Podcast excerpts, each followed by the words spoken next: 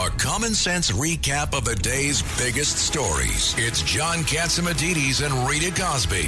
Katz and Cosby on 77 WABC. Well, we've got a lot of good legal minds here in the studio today. Uh, but joining us now, also on the show on Katz and Cosby, we have now former federal prosecutor Doug Burns.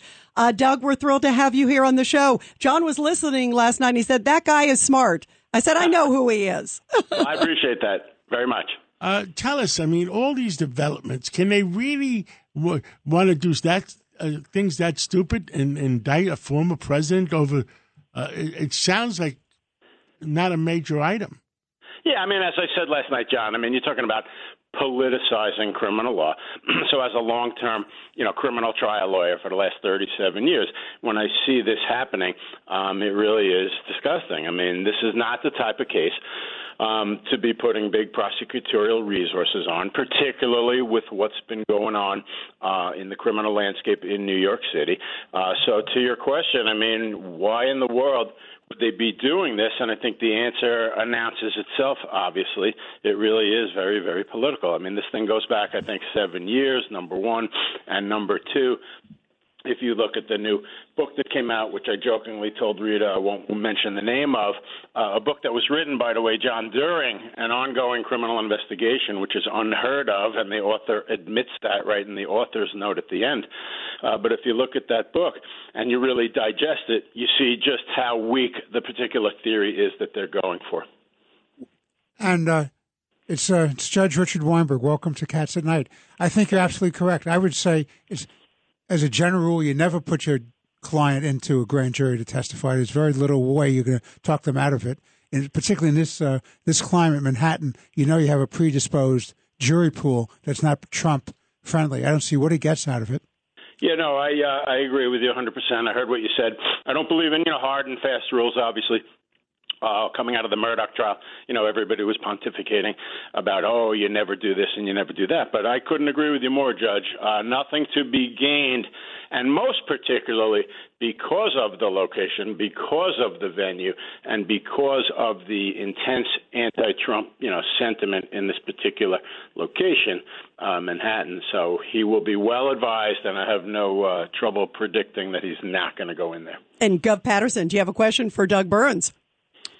Uh, I'm just wondering if at a certain point uh, the issue of what this case is really about enters the conversation. This isn't about uh, committing a violent crime or something really heinous like uh, causing people to lose their jobs, you know, something really outlandish. This is a dispute between two parties and I don't know how it winds up in uh, in a criminal well, indictment. What, what's the actual charge? Are they saying that uh, that woman was uh, was was trying to shake him down?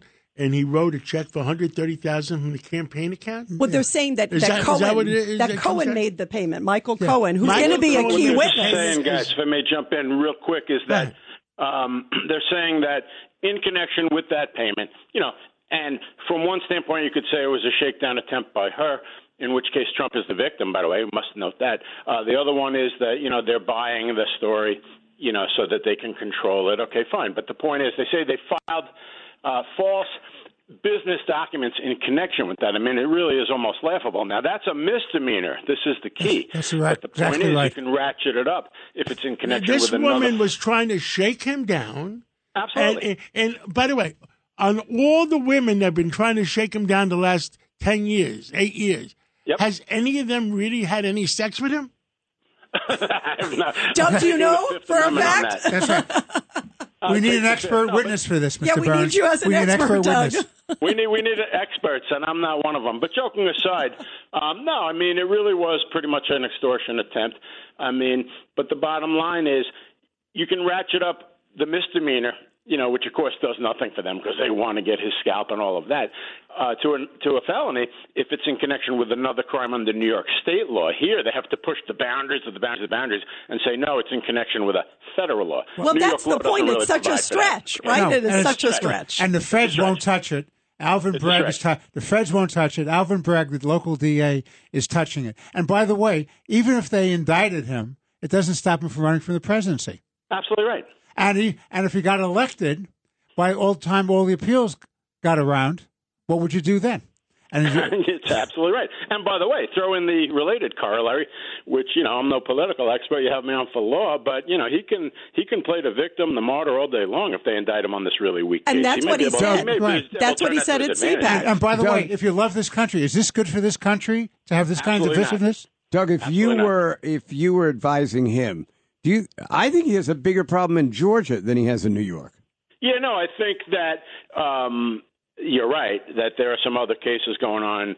You know, you have the thing, you know, with the documents, which is also weak. I think the Georgia one, to your point, is probably the one I would be most concerned about. Right. You know, the irony of it is, Guff, in the middle of all this, you guys, you, it's Alvin Bragg, the Manhattan DA, who seems when it's criminals and repeat When offenders. it's real criminals, Right, when it's, real real criminals. criminals, right. uh, threat to public safety. He reduces Where's Alvin? it. Where's Alvin? and he That's reduces, exactly right, that's when he reduces the felonies to misdemeanors. And in this case, he's trying to bump a misdemeanor potentially up to a felony. I mean, this is ludicrous. Guff wants to chime in. I see that Well, face. it was good to see that he finally figured out that the store owner did not commit a murder when he stopped the guy from killing him last Yeah, summer. you think? yeah, the, by the way, that poor bodega guy has left the country now. By Did you way, know that? He's yeah, so I had some traumatized. interesting phone calls today, uh, and uh, that a lot of common sense Democrats are lining up to run against Alvin Bragg. Let's And- pray. And uh, there's a lot of them lining up.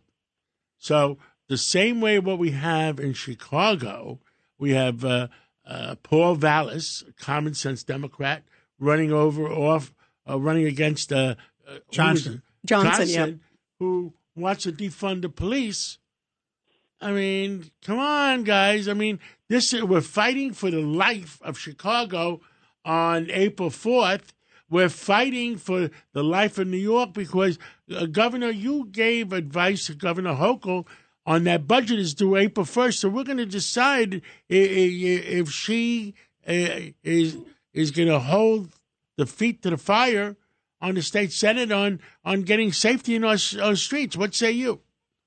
It's going to be very difficult because one of the major pieces of her budget legislation is uh, a whole new housing program uh, that has uh, and it has very serious effects for uh, uh, developers who are seen as zoning people in and out.